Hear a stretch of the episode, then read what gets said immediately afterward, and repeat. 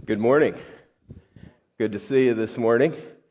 I'd like to introduce some special guests we have with us, Gary and Joni Hamilton. Um, they are here from Chico. He is the pastor of Chico Community Church.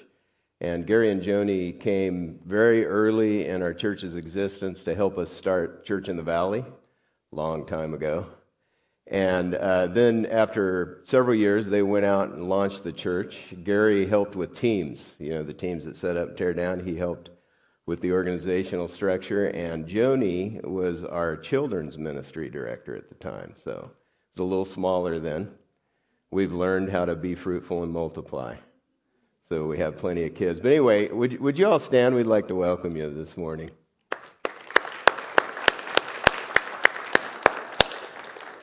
Chico Church is part of the Hope Global Network. They're a very key part of it, and I'm just glad to have them here today. I want to explain something uh, about myself today that's going to uh, just ease your concerns, I think. Um, right after the message, I'm going to head out and go to Alhambra. Nothing, I'm not upset. It wasn't that anybody fell asleep during the message or anything like that, but uh, Alhambra, our Alhambra campus, is celebrating their first anniversary today. So I'm gonna. They start at 10:30. Uh, we're gonna leave and try to get there in time for the celebration, so I can say a word and pray at the end of of the worship service. We'll see how that works. It, it ought to be interesting with LA traffic, but uh, that's where I'm going. That's what's going on. Uh, today we're we're continuing the the message series. We're calling everything. We're looking at God, uh, His character and how knowing the nature of God really matters uh, in everything we face and experience in life. Uh, pe- people all over the world have this bent to believe in God, and it's a ma- majority by far. Um, but, but when you turn your attention to Him, uh, the answers to some questions are very, very important about His nature and, and character. In fact, it, it means everything. Things like can you really know God? Can He really be known? Does, does He really care? Uh, does He pay attention to what's going on? Is He, is he checking everything out uh, in the world? And as we wrestle with those kinds of questions, we want to use this series to show how the Bible's been written, how God's put it together. He himself uh, has told us about his nature and character in the scriptures. And so we're going to look at how he's put the Bible together for us to actually discover who he is. Uh, for instance, last week we launched a series and we looked at how God is love. There would be no love in this world if God were not loving. He's the source of all love. We looked at how his love is giving. Uh, when he sees a legitimate need, he takes action to meet that need. He, he does something about it. His love is active, not passive. It's, he's forgiving. His love is forgiving.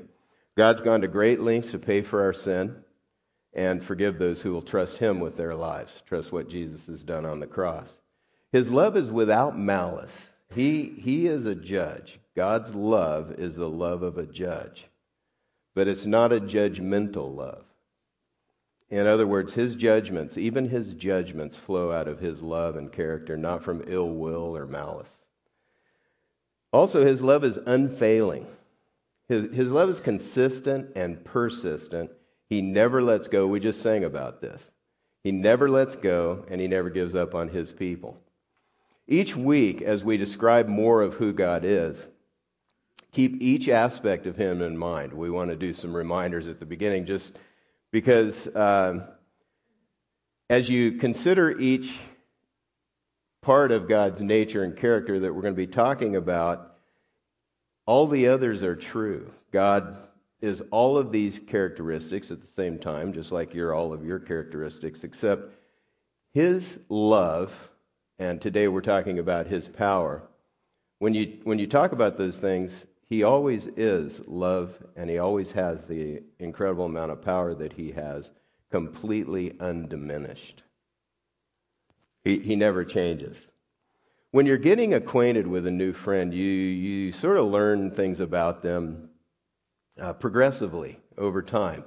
It's always fascinating when you learn something about an old friend that you didn't know before. Like the other day, Cindy and I were at a meeting where a, a really good friend of ours, a very close friend for over 20 years, was sharing his story, and she caught something that she hadn't, it, she didn't know before. It's, it's fascinating. You, you know, over time, you get to, to know more about your friends. Well, this is the way we get to know God in the same way.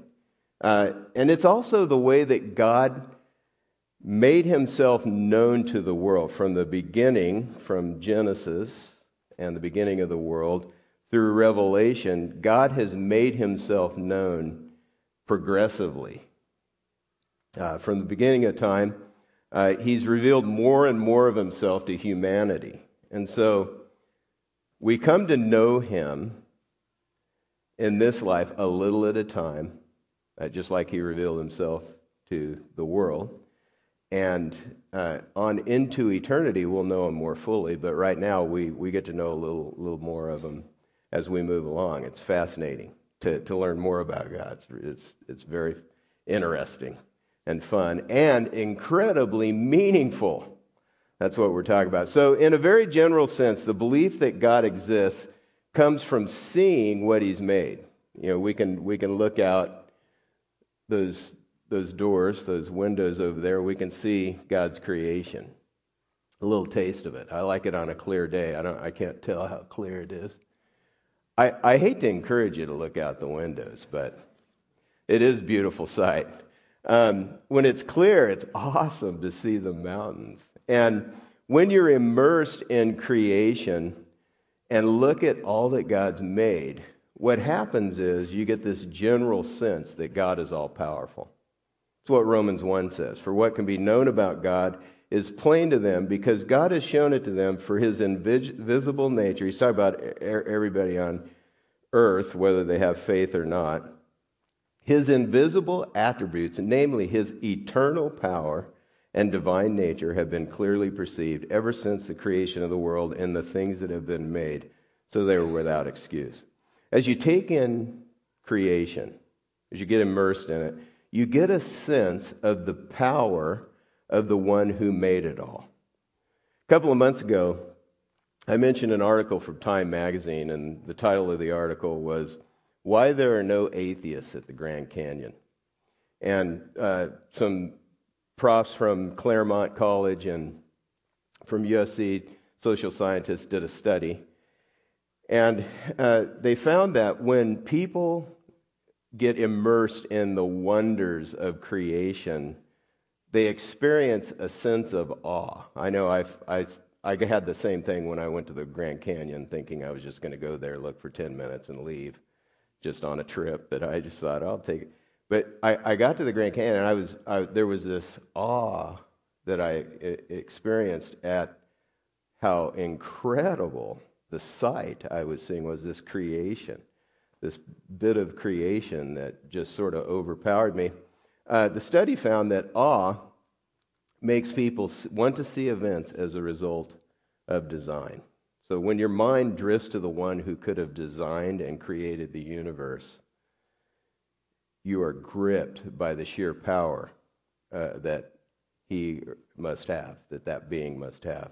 This is what Romans is talking about. This, this is, this is what that just that you realize the one behind the creation of the world is powerful and divine. He's not like me. I couldn't have pulled this off. I couldn't have done this. He's divine. He's, he's separate than I am. And he, his abilities are far beyond any human being or the entire population of the earth combined. He, he, is, he is amazing. The Bible fills us in with some important details about the Creator. That's why God put it together. It's God's way of making himself known to us in a very clear, understandable way. It's really his autobiography that he wrote through uh, various men. Listen to what God says at the, at the end of the scriptures in Revelation 1 8, toward the end.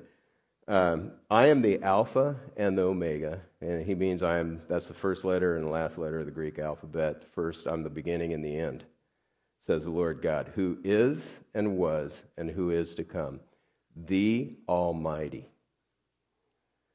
There, there is a ton that we could pull out of this passage. But for our purpose today, we see that he refers to himself as Almighty, all powerful. In the first book of the Bible, Genesis, we get a glimpse, just a glimpse, of the absolute power of God in creation. He speaks the world into existence out of nothing. Nothing existed, God speaks, and then it, it comes into existence. Only God has that kind of absolute power. Something must have this power, or we wouldn't exist, because nothing cannot create something. There must be one who exists eternally. No human artist or inventor brings something into being. When we talk about creating as human beings, it means something very entire, eh, very different than nothing existed and boom, I brought it into existence. Only God can do that. Listen to what R.C. Sproul says. No artist can speak to his paint and create the Mona Lisa. A sculptor would be called a lunatic for standing in front of a mountain and commanding it to turn into Mount Rushmore. Human beings cannot change the course of nature or bring things into existence by sheer talk, but God can. His voice is almighty.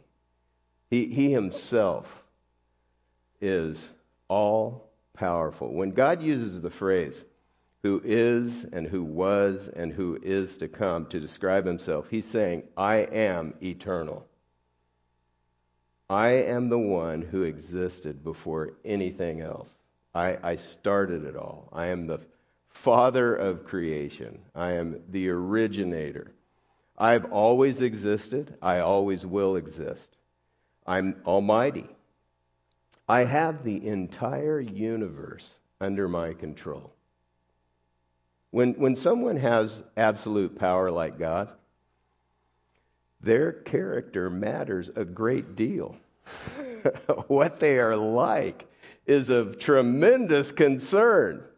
That's why the world, nations, and the powers, we get concerned when nations who have ruthless dictators over them are working toward atomic power. We're, we're, that matters. It matters who has control of that kind of power. And so we get concerned. You know, I, I wouldn't want to be friends with the dictator of North Korea, frankly. You know, we're a little concerned. He's moving toward atomic power. I wouldn't want to be his friend because I've seen what he's done to a couple of his friends. They're gone off the face of the planet here. And so when, when you know someone who has that kind of power on a human level, or you know God who has absolute power over the universe, it matters a great deal what he's like and who he is. The good news is that God's power always flows through his character. And last week we looked at the fact that God is love. So we can know that his power will always flow through his love. God is who he is, and unchangeably so.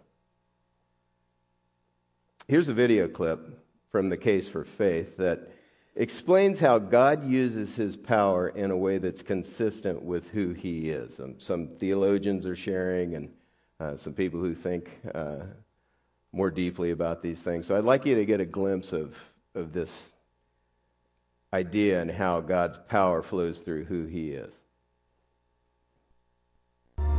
To understand the biblical view of evil and suffering, we must first consider an apparent contradiction in five core beliefs of Judeo-Christian theology. God exists. God is all good. God is all-knowing. God is all-powerful. And there is evil in the world. It appears that there's a conflict between uh, God's goodness and God's power. If he was good, he'd want to get rid of all evil in the world, and if he is powerful, he'd be able to, but evil exists, and therefore he's either not good or he's not powerful. There's a lot of confusion about what it means to say God is all powerful.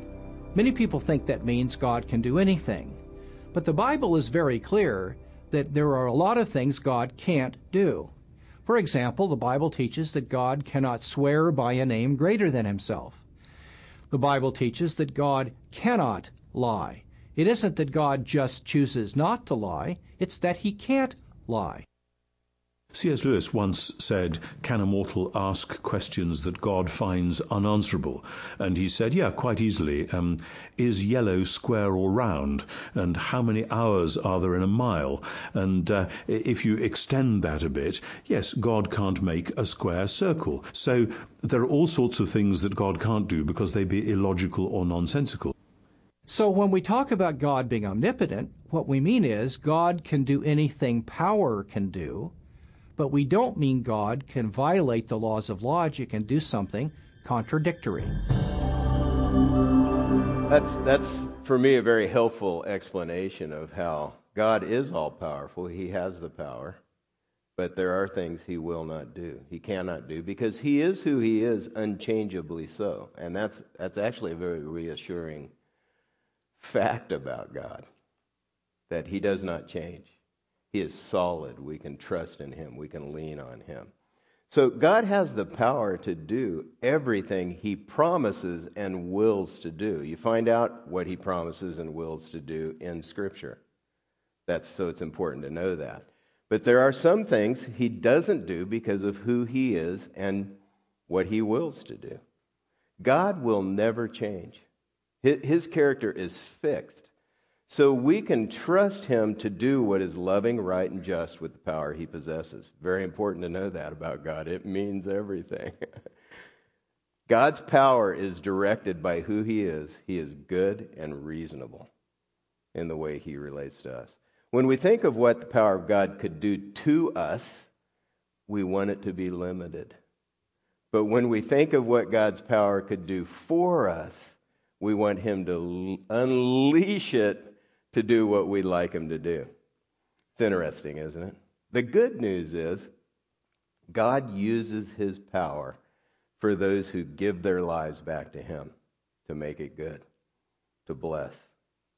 As we, as we learn to follow him more and more, we put ourselves in position to experience his blessing, which he has the power to give. In Israel's history, which was the nation that God birthed to show the world more of what he was like as he was revealing more of himself about, uh, more about himself to the world. Uh, in the history of Israel, God did some almighty things through them. I mean, it, there were some amazing things that he did. He brought them out of Egypt. The, the, the Hebrew people were in slavery in Egypt he miraculously brought them out of Egypt and displayed his power to fulfill his promise and purpose in some amazing ways. At one point, the Israelites were being chased by the uh, Egyptian army. They get to the edge of the Red Sea. God parts the Red Sea. They walk across on dry land. As the Egyptian army takes step into the dry land, whoosh, they're swallowed up by the sea. Incredible. I mean, that's that's amazing. That's awesome. That is Almighty God working on behalf of the people that he was using for his purpose. Hundreds of years later, God sent a prophet named Isaiah to explain to the nation of Israel why they were in the dire circumstances they were experiencing. Half of the kingdom, the kingdom had been divided at this point, started out as one. Uh, but there were two kings. Half of the kingdom was under siege by another nation, extreme oppression. It was horrendous. The other half of the divided kingdom was declining rapidly. And in this message that he sent through Isaiah, he explains what's going on. It's important to take note of what he says. He says in Isaiah 59 Behold, the Lord's hand is not shortened, that it cannot save, or his ear dull, that it cannot hear. But your iniquities have made a separation between you and your God, and your sins have hidden his face from you so that he does not hear. It's not that he can't hear, he doesn't hear. At this point in their history, God still possessed the power to help and could hear their prayers, but he, he chose not to. And he explains why. We need to pay attention to the explanation here. Their iniquities, their perversity, their rebellion, and their sins had blocked the flow of God's power to help. He, he will only help those who set out to do His will and accomplish His purpose with their lives.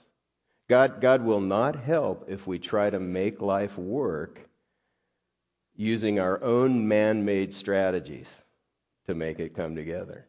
God, God just won't help. If he, he gives you the option of going it on your own, He gives you the freedom to live independently of Him, but we're not going to lead Him along on a leash. He is God. He is Almighty God. And so, this is how God is. This is the way He works. He, he's not going to help. If we trust Him, however, and uh, we, we give ourselves to Him, he, he will help. Faith is the gateway for God's power. And faith in Scripture, you find, is it's a faith that puts your life in His hands that is willing to get into His Word, the Scriptures, and figure out what He says about life, and then live that way. That, that's real faith. And faith is the gateway for God's power to work. If we turn to God, admit our sin and rebellion, put our life in His hands, He uses His power on our, for our behalf to do what He's promised and what He wills to do in our lives. And that is good. That's what he wants. This is the promise you see in Isaiah 59 20. It's, it's a few verses down from the one I just read. And a redeemer will come to Zion to those in Jacob who turn from transgression, declares the Lord. A redeemer will come to those who turn to God from their transgression, from their sin, from their perversity. Jesus is the promised Redeemer in this prophecy. His life, death, and resurrection show God's love and power toward us. His unfailing love is displayed on the cross where he died for our sins. His absolute power is displayed through the resurrection. This is where God's love and power come together. It's in the cross of Christ. And that's where we find help and salvation. And for me, I have to continue to recognize when I'm off and rebelling, admit it, come back to God, and He gives the power to help me get back in line. This is, this is how it flows. Why does it matter who God is? Why does it matter that He's love and power, all powerful? because it means that we can rely on Him to meet our greatest challenges. He's going to help if we'll turn to Him and do it His way. Any, anytime we try to go around God or leave Him out of our plans altogether or our solutions, we move toward a self sufficiency that puts us in a very dangerous place. Our man made strategies fall short of helping us in our struggles. Uh, here are a few of the more man made common man made strategies that we come up with. First one, we try to control others to get what we want or what we think's best. Uh, we have strategies that we use with people that we think we'll control the outcomes in our life sometimes. We, we know we want something, we want respect, or we want uh, security, or whatever it is, and we're going to sort of arrange the people in our lives to meet those needs. So we come up with strategies. We, we lie to get, that, get our way sometimes. Uh, or we don't really lie. We tell white lies and we just leave out enough information to get what we want. It's a man made strategy. Family life is a major challenge. I mean, let's face it. To have good relationships we can enjoy, I have to keep humbling myself. I have to keep, oh, I shouldn't have said that. I shouldn't have done that. It's, and I have to have compassion. I have to see through the eyes of the other people around me. It's tough. But what we do natively sometimes is we push and manipulate to get what we want out of the people around us. Pushing people to relate in the way we think they should be relating will never bring joy. It builds resentment, and that's not how God relates to us. God never will override your will or force you to obey Him. He gives the freedom to relate or not because He wants joy to be the flavor of our relationship with Him. Second man made strategy is in worry and anxiety, we try to figure it all out ourselves. Uh, we can easily get preoccupied with things that are weighing on us, try to get solution to our challenges, and lose concern for what God wants. Um, we trust in our own mental capacity uh, to figure it all out. We get consumed with solutions, and we're afraid sometimes to take our mind off of our problem because if we take, who's who's going to figure it out if we let it go? If we don't think about it, if we don't work it out, who's gonna? And and so uh, this can rob us of the ability to handle the problem that we're dealing with. Often I've seen God unwind my problems, my trouble, as I've asked for help and as I've gone to His Word, the Bible. He speaks to me, He, he helps me unwind. But I've got to rely on Him. I can't try to figure it all out myself. Job is, is one of the oldest books in the Bible. And Job was an extremely wealthy man who lost everything. He lost his livestock, his, his home, all his possessions, and eventually his family. The book is written as he talks this over with his friends, trying to make sense of what's just happened. And one of his friends says this in Job 8 Such are the paths of all who forget God, who don't include him in solutions. The hope of the godless shall perish, his confidence is severed, and his trust is a spider's web. He leans against his house, but it does not stand. He lays hold of it, but it does not endure. Now, it's interesting. So his friends are telling him, Job, you must have sinned to bring all this trouble on you. And that's really not what happened. The very beginning of the book, you get a glimpse of why the trouble came on him. And it wasn't tied to his sin, any specific thing he'd done wrong. God was testing him. God was was uh, you know allowing him to experience what we all experience trouble in life. And so this friend is saying you know this is you forgot god. And the hope of the godless shall perish which is very true. There's truth in this. And he says his trust is in a spider's web. You know a spider's web makes a very poor hammock. It will not hold you up at all. I mean you big spiders, whatever, you, poof, you're going to hit the ground.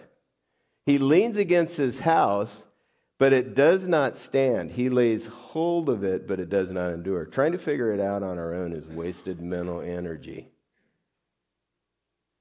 And it doesn't hold up. That's another strategy. Third strategy, we put hope in things with no real power to help. Psalm 115 Our God is in the heavens, He does all that He pleases. Their idols this is a contrast between God and idols. Uh, their idols are silver and gold, the work of human hands. They have mouths, but they do not speak, eyes, but do not see. There are some passages where God, through the writer, is having fun poking, mocking the idols. Like, you know, this piece of wood that you made with your own hands can do anything? Hello? It can't. Um, they have ears, but they do not hear, noses, but they do not smell. They have hands, but do not feel, feet, but do not walk. And they do not make a sound in their throat. Those who make them become like them. So do all who trust in them. Trusting God is in stark contrast to trusting man made idols. Often we're very tempted to put our hope in stuff we can see. God is spirit. We're going to talk about this in a few weeks. God is spirit. We, we can't see him. We can see what he's done. We can see what he does. We can see his effects. We can see the results of him being with us. We can't see him, uh, and we're tempted to put our hope in stuff that we can see. We can make an idol of everything. Um, something becomes an idol when we try to get from that person or that thing what only God can give. That makes it an idol. Sometimes we expect money to help like this. More money would solve all my problems.